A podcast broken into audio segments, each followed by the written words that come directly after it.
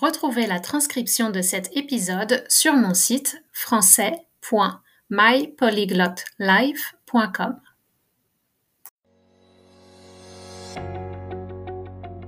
Bienvenue sur My Polyglot Life en français, le podcast qui vous aide à mieux comprendre le français et à mieux connaître les francophones.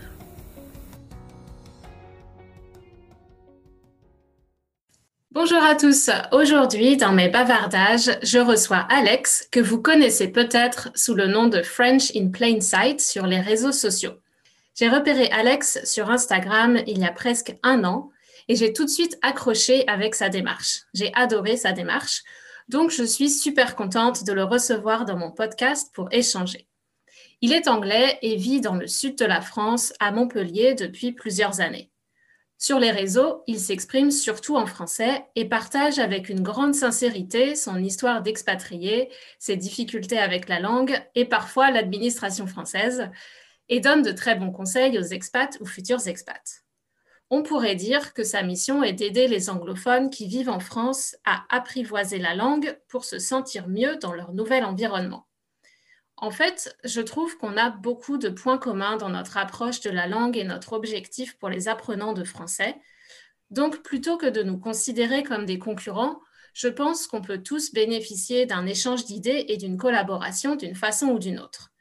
D'autant plus que nos points de vue sont différents. Alex est, immigré, est anglais immigré en France et moi je suis française mais immigrée au Canada depuis 10 ans avec encore des liens très forts avec la France. Aujourd'hui, nous allons parler grammaire, stéréotypes et expatriation, entre autres choses. Mais assez de blabla, Alex, je te remercie d'avoir accepté mon invitation. Et est-ce que tu voudrais ajouter quelque chose avant qu'on commence avec la première question? Non, Cathy, je pense que tu, tu, as tout dit beaucoup mieux que, que moi j'aurais pu dire. Donc merci beaucoup pour l'introduction euh, très euh, flattante, je vais dire. Flatteuse. Flatteuse. Euh, ouais, bah, j'écoute, j'ai repris euh, un peu les choses que tu partages sur les réseaux. Donc, c'est toi qui fais bien passer les messages. Ah, et donc, on peut commencer. Si tu peux nous raconter un petit peu ton histoire avec le français. Je m'interromps pour un petit point vocabulaire. Vous allez entendre l'expression entre guillemets. En anglais, ce serait le signe quotes. Quand on utilise un mot mais qu'on veut faire comprendre qu'il ne correspond pas exactement à la réalité. Oui, bien sûr. Euh, comme euh, beaucoup, euh, beaucoup d'anglais, beaucoup de, britanniques, j'ai passé cinq ans à l'école, entre guillemets, à apprendre le français. Sauf que on n'est pas du tout encouragé à parler ou à apprendre dans notre, notre temps libre. Et donc, après cinq, années à l'école, euh, je, t'aurais dit à la fois que euh, je parlais aucun français. Euh, si on passe à l'année 2014, j'étais en Australie et là-bas, je rencontrais plein de Français et francophones des autres pays. Et euh, c'était, là-bas, en fait, que j'ai, trouvé ou j'ai découvert une passion pour euh, apprendre euh, les langues. Et bah, il se trouvait que cette langue soit, soit le français. Et donc, maintenant, ça fait, ça fait 5-6 ans que j'apprends le français. J'habite en France, comme tu l'as dit, à Montpellier. Et euh, j'ai déménagé ici après mon année en Australie pour, euh, pour poursuivre cette, euh, ce, ce, nouveau projet personnel d'apprendre une langue. Je voulais me, me forcer à, à, parler plus parce que j'étais très timide au début, comme beaucoup de monde. J'avais peur de faire des erreurs, j'avais peur de, voilà, de, de, mal m'exprimer. Et voilà, je voulais me forcer à surmonter euh, ces peurs et aussi profiter, euh, profiter de la vie dans, une autre, dans, une autre, dans un autre pays. Donc, c'est la version courte. ouais.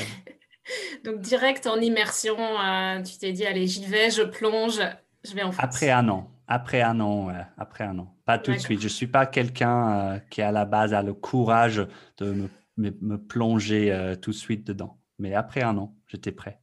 Ouais. Et dans cette année de préparation, tu avais commencé à apprendre le français? Ici, vous allez entendre qu'Alex utilise l'expression être dans son élément. On l'utilise quand on est à l'aise pour faire quelque chose. When we're comfortable to do something like a fish in the water. Pendant cette année, oui, euh, oui, en, en Australie, j'ai euh, trouvé trouvé Duolingo qui était à l'époque euh, assez nouveau, je mm-hmm. pense. Et après quelques, quelques mois sur Duolingo, j'ai ce souvenir de pratiquer des conjugaisons au lit avec ma copine française à l'époque et elle m'aidait avec les, les, groupes de verbes.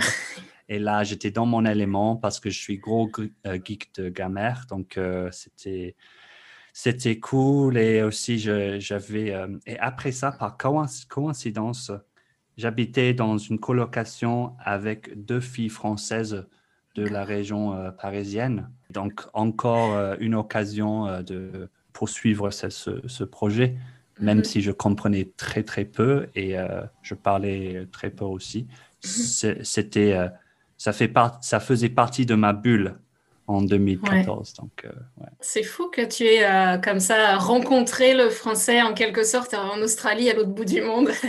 oui, oui, je sais que c'est très bizarre, mais euh, je, cherchais, je pense, un but dans la vie uh-huh. et on va dire que j'ai accepté le signe de l'univers.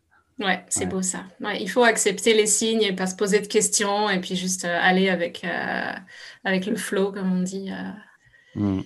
Tu as dit sur la grammaire euh, que tu, euh, tu étais dans ton élément avec Duolingo, avec les verbes français. Et en fait, euh, la grammaire française, ça fait peur à beaucoup d'apprenants. Et d'un autre côté, il y a ceux comme toi qui aiment l'utiliser, qui aiment l'étudier, mais qui sont souvent paralysés par la peur de mal la maîtriser. Et donc, tu connais plein de choses, plein de théories, de, règles de grammaire mais au moment de parler, ça te bloque parce que tu sais que tu vas faire des erreurs et tu n'oses pas parler. Et quelle est ton, ton, approche ou comment tu abordes le sujet de la grammaire dans ton apprentissage ou avec tes, euh, les personnes que tu coaches? Bah oui, aujourd'hui avec les, les, personnes que je, je coach, j'essaie de leur donner une habitude de parler euh, de, tout, de tout et de n'importe quoi ça, c'est un, un, très, très bon point de départ pour quelqu'un qui adore les détails, qui, euh, qui, qui s'immerge, mm-hmm. euh, qui est immergé dans les détails et dans le grammaire, mais qui n'arrive pas à trouver la confiance pour parler. Mm-hmm. Bah, il, faut, il faut développer l'habitude de parler euh, plusieurs fois par mm. semaine. Donc, avec mes, mes, mes clients, mes, mes, mes étudiants, je, je leur donne, euh, euh, je, leur attribue, on va dire, un, un, tuteur natif. Uh-huh. Euh, et on travaille aussi sur l'oral ensemble, mais je, je, je, les mets avec, avec un, natif parce que je pense que moi, j'ai mes limites aussi. J'ai pas certaine flexibilité que, que, a un, natif. Hmm. Mais oui, donc si tu trouves que tu es quelqu'un qui adore les détails mais, et, tu, rêves de parler le français, mais tu ne sais pas quoi faire, je te dirais, prends des cours euh, de français oral, cours de conversation plusieurs fois semaine.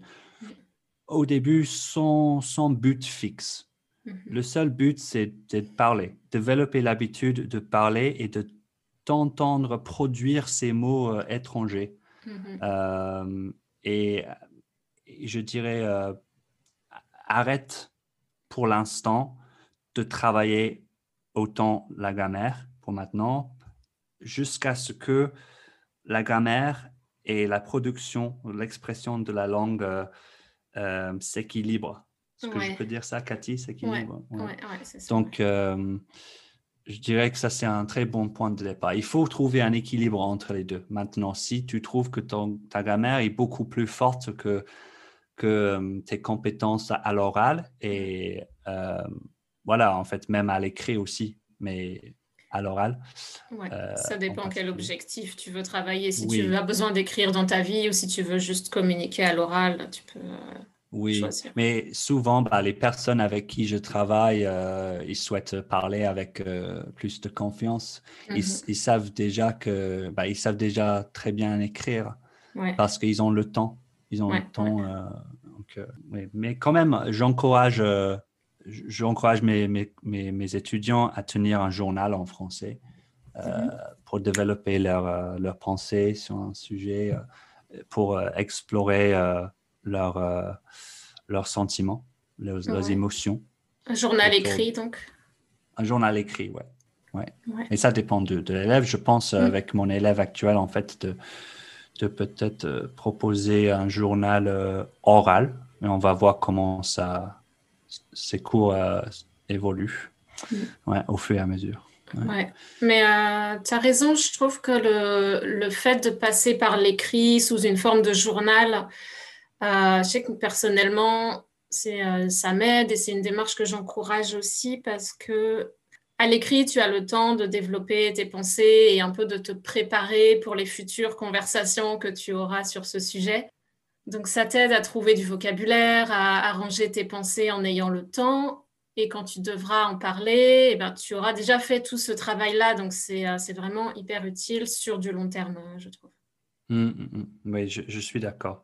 Et je pense que beaucoup de monde, y compris moi, hein, de temps en temps, hein, euh, on veut une solution maintenant, pour demain. Et en fait, euh, sa progression euh, dans une langue, c'est, ça peut être lent. Surtout si on ne se fixe pas de but. Mais en général, ça, ça peut sembler lent. Donc, si tu prends le temps à réfléchir à, à tes progrès euh, jusqu'ici, mm. ça, ça t'aide euh, en fait à, relativiser euh, ton, ta, ta voix jusqu'ici, non? Ouais, relativiser ta voix dans le, dans le sens voir tes progrès? Oui, voilà, je voulais un autre mot pour progrès. voilà, mm. progrès progression. Ouais, je ne sais pas si on a des synonymes. Euh, il faudrait que je cherche. Euh. C'est pour ça, que j'adore le franglais. Tu vois, tu peux mélanger les deux. Ah, j'adore le franglais. mais mais c'est un truc aussi, il faut le dire aux apprenants, c'est que nous, les Français, on n'a pas non plus toute l'étendue du vocabulaire comme ça qui nous vient. Parfois, on cherche des synonymes et on les trouve. Parfois, honnêtement, si je veux un synonyme de progrès, je vais aller sur Internet synonymo.fr et je vais chercher les synonymes de progrès en français. Pareil pour rédiger. tu connais bien Synonymo Non, ce, site, il, est, moche, j'aime pas. Il est moche, mais euh, parfois pour trouver des synonymes, c'est utile.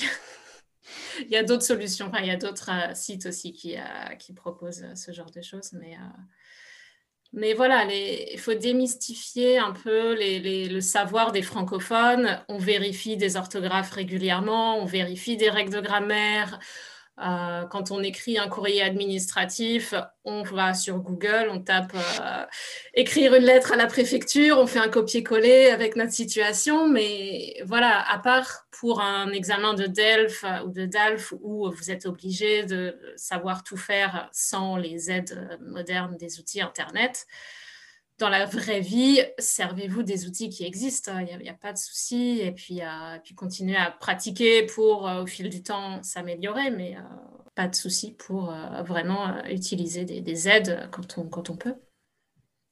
Oui, et je pense que pendant, pendant ces cours de conversation, c'est là où tu peux prendre euh, plus de risques, on va dire, entre, entre guillemets, avec le vocabulaire. Tu peux mm. tenter des choses et regarder la réaction de ton interlocuteur pour voir si ce que tu as dit est vraiment correct ou très bizarre ou vulgaire. Ou vulgaire, ça arrive. Et c'est là que tu apprends le plus, en fait. C'est en vraiment en te mettant en situation, en étant spontané et, euh, voir ce que dit l'autre. Et puis, euh, si tu as un tuteur qui est sympa, il va te corriger d'une façon où euh, voilà, il va vraiment t'expliquer le pourquoi, le comment et quand tu dois utiliser ça euh, d'une façon où il ne te fera pas sentir euh, mauvais en français.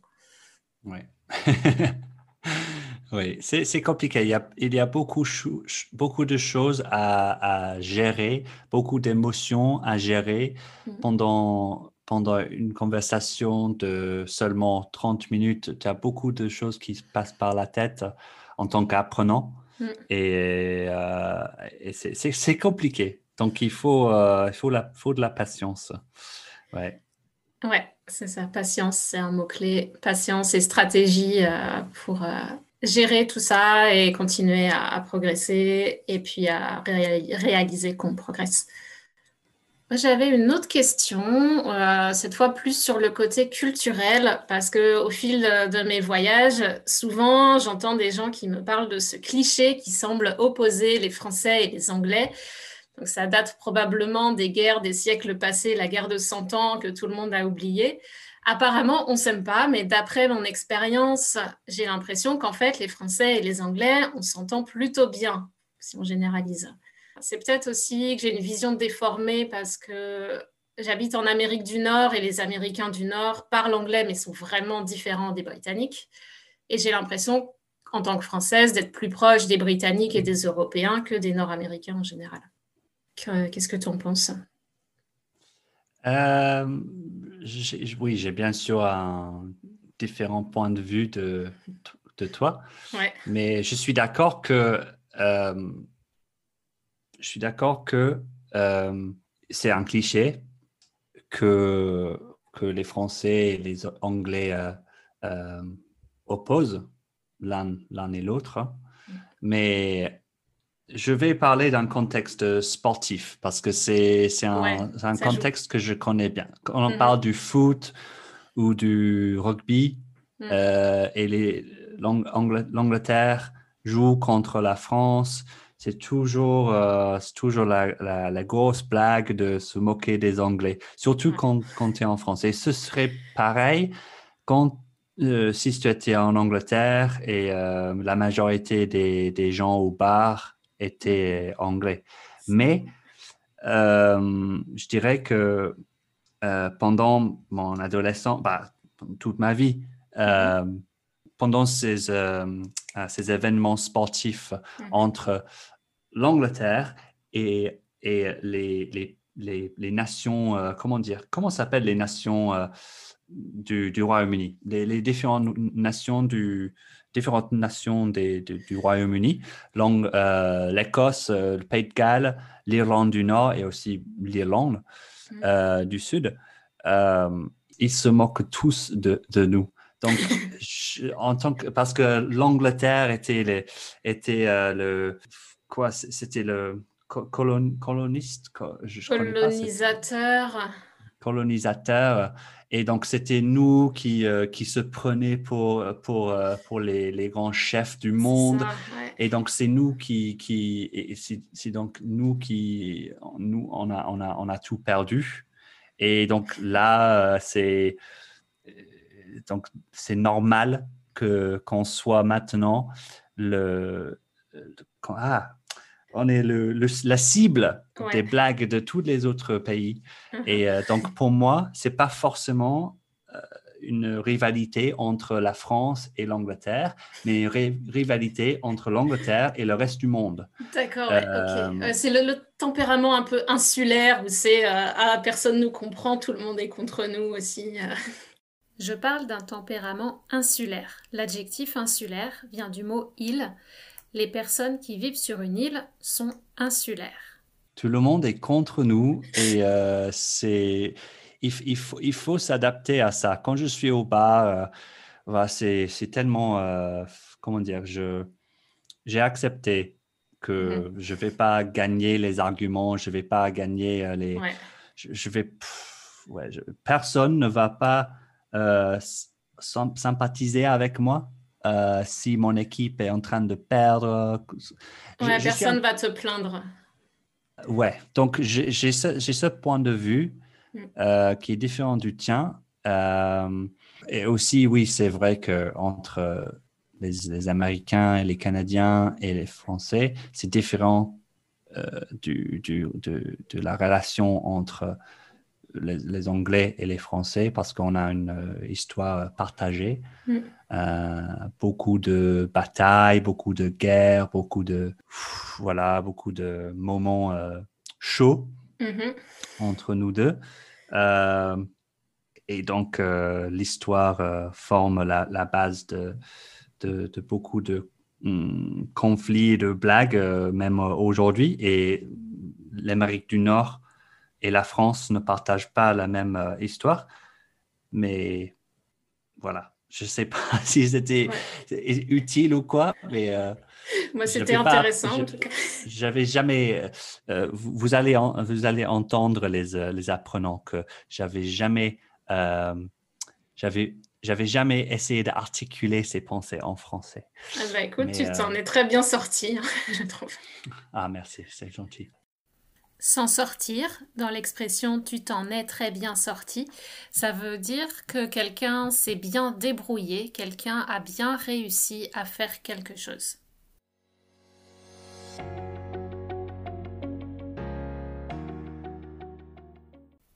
Et en fait, c'est ce que tu dis sur le fait que, en tant qu'anglais, vous devez un peu faire preuve d'humilité et accepter que vous n'allez pas gagner les, les, disputes parce que vous étiez le dominant et maintenant vous devez accepter que les gens se moquent.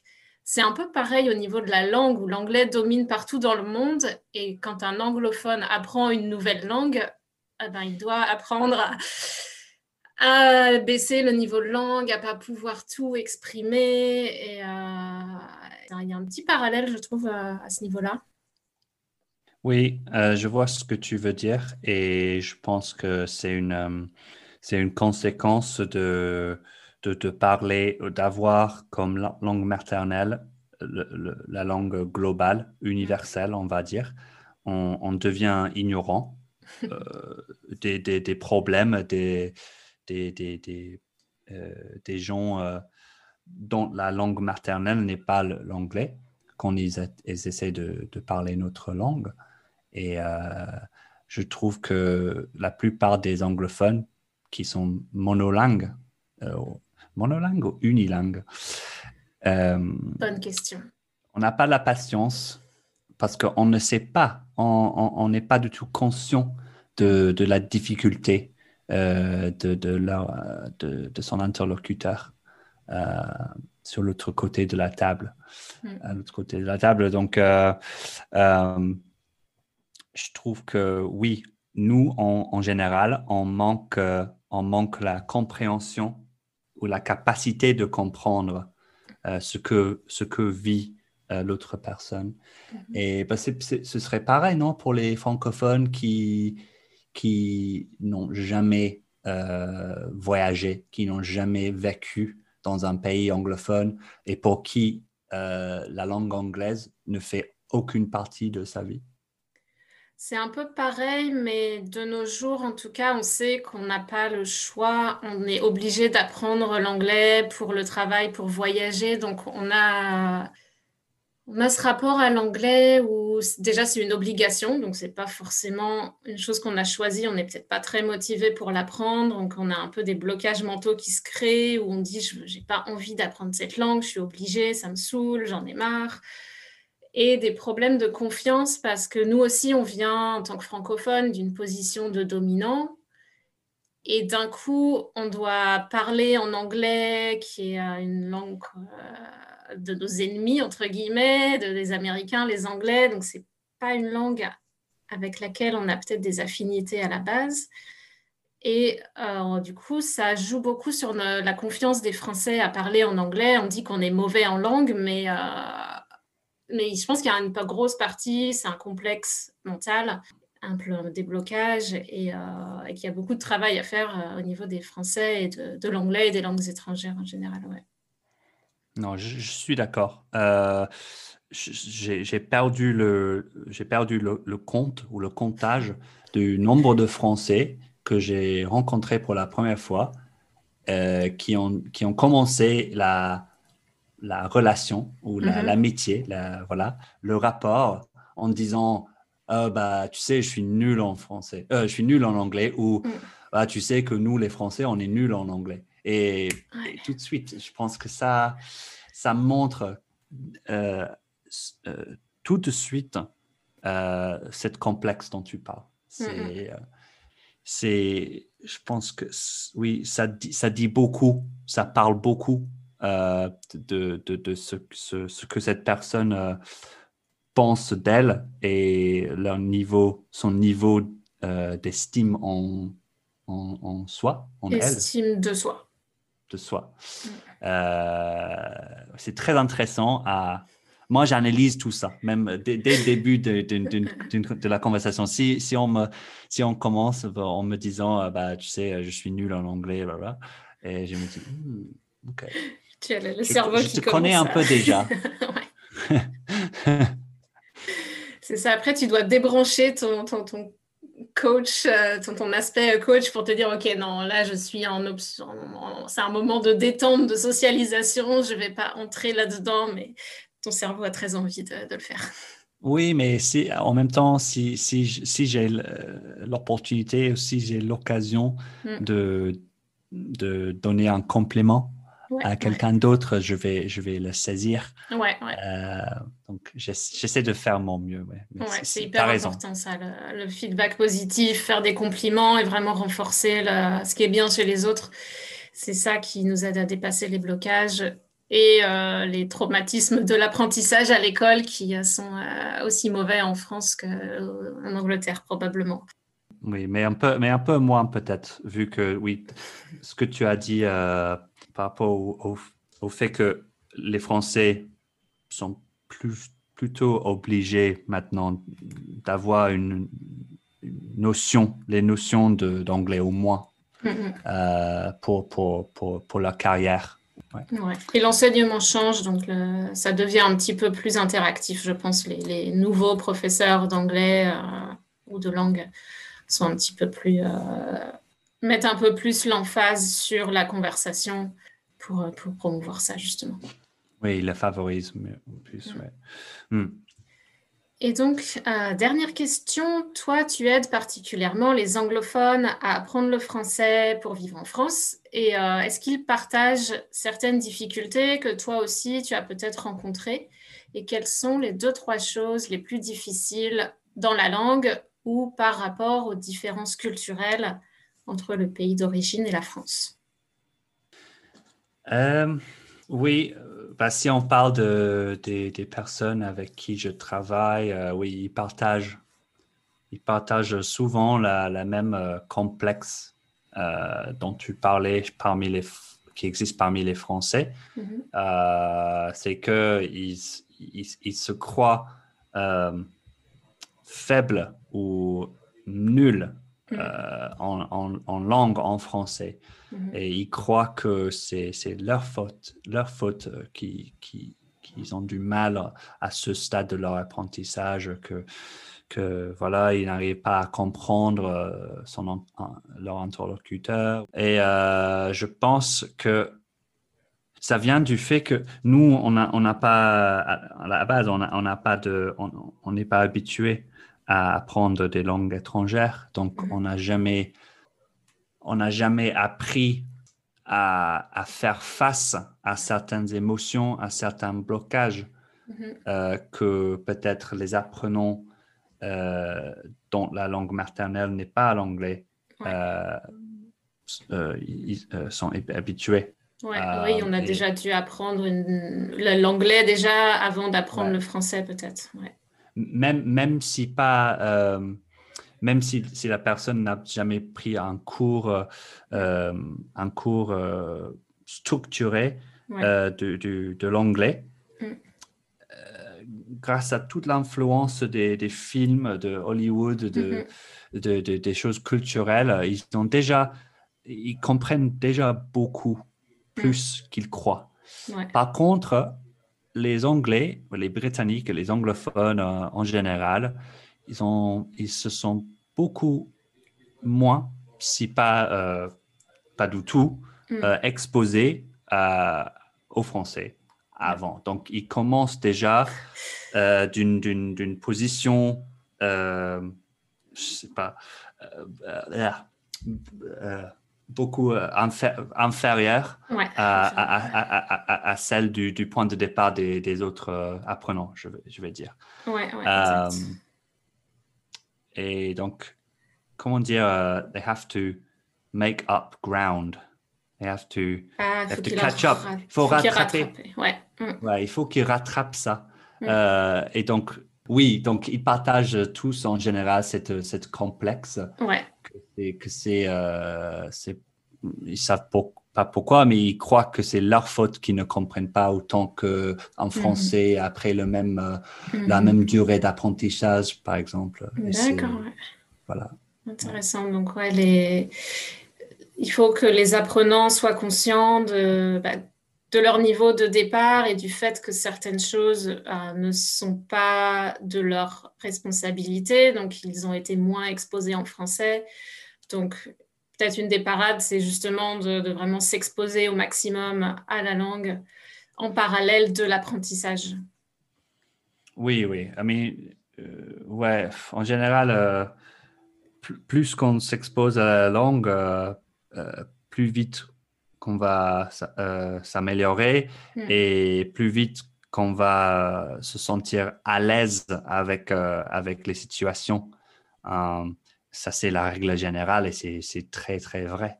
Par exemple, moi, ça fait quelques années maintenant que j'apprends le français et que j'habite en France, mais je sais qu'il y a, a quelqu'un d'autre, le, même, la même durée hmm la même euh, durée d'apprentissage du français que moi, mais qui travaille peut-être dans une société française. Mm-hmm. Euh, cette personne, elle va, elle va parler avec beaucoup plus de fluidité que moi.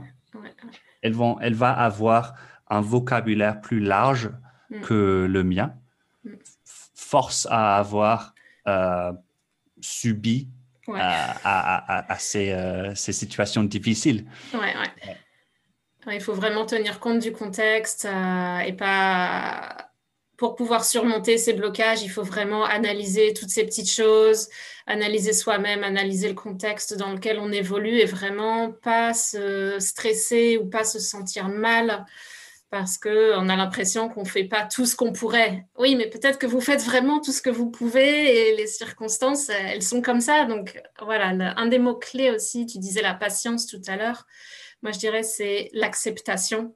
Mmh. Pour euh, voilà, accepter bah, que tu fais des erreurs, que tu fais ce que tu peux, que le contexte c'est le Covid et que tu parles plus à tes collègues. Donc euh, voilà, c'est comme ça. Ah L'acceptation, euh, c'est un fameux mot euh, de, dans, dans, mes coachings. Euh, mm. Acceptance. Ouais, c'est énorme. C'est trop, trop important. Ouais. Ouais. Et euh, une dernière chose mm. que j'allais ajouter, mm. il faut rester objectif. Il faut, oui, on peut analyser, analyser, analyser. Et je pense qu'un autre, un autre moyen d'expliquer de, de, ça, et pour moi, c'est très important de rester objectif par rapport à, à ton planning, ton quotidien. Euh, combien de temps par semaine euh, es-tu capable de s'exposer à la langue? Si tu travailles en anglais avec des mmh. collègues anglophones. Ce mmh. C'est pas si réaliste de, de, de, de, de penser euh, que tu, tu pourrais s'améliorer aussi vite que que ton ami qui travaille dans une boîte française, tu vois. Donc, il faut être objectif quand tu te compares aux autres et, que tu voilà, analyses euh, où tu où en es. Ok, très bien. Bah, merci beaucoup, Alex, sur ces belles paroles euh, qui, euh, qui, sont très justes.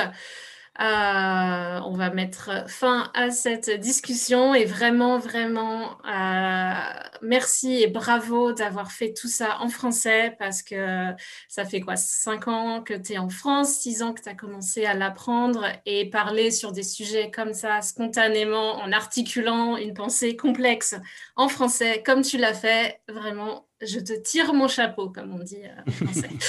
Félicitations. Et si vous voulez retrouver Alex, son site c'est frenchinplainsight.com et vous pouvez le trouver aussi sur euh, YouTube et Instagram French in Plain.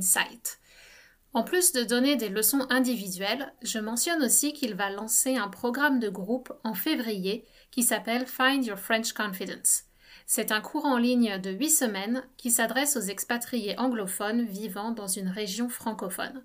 Le but est de permettre de s'améliorer en français oral avec d'autres participants dans la même situation. C'est destiné aux apprenants de niveau intermédiaire qui parlent trop d'anglais dans leur vie de tous les jours ou qui trouvent qu'ils stagnent qu'il ne s'améliore plus à l'oral, générant de la frustration ou de l'embarras. Vous pouvez trouver toutes les infos sur son site web et je mets le lien dans la description frenchinplainsight.com slash find-your-french-confidence. Et voilà, je crois que j'ai tout dit. Merci Alex. Merci beaucoup, Cathy. C'est très, très gentil. Ouais. Avec plaisir. Je, je euh, merci beaucoup de m'avoir invité. Euh, pour partager, euh, partager mes, ma passion avec vous et d'échanger avec toi aussi parce que, comme tu as dit, on, on partage beaucoup des mêmes pensées sur le sujet de, de l'apprentissage du français. Donc, merci à toi. Ciao. ciao, ciao.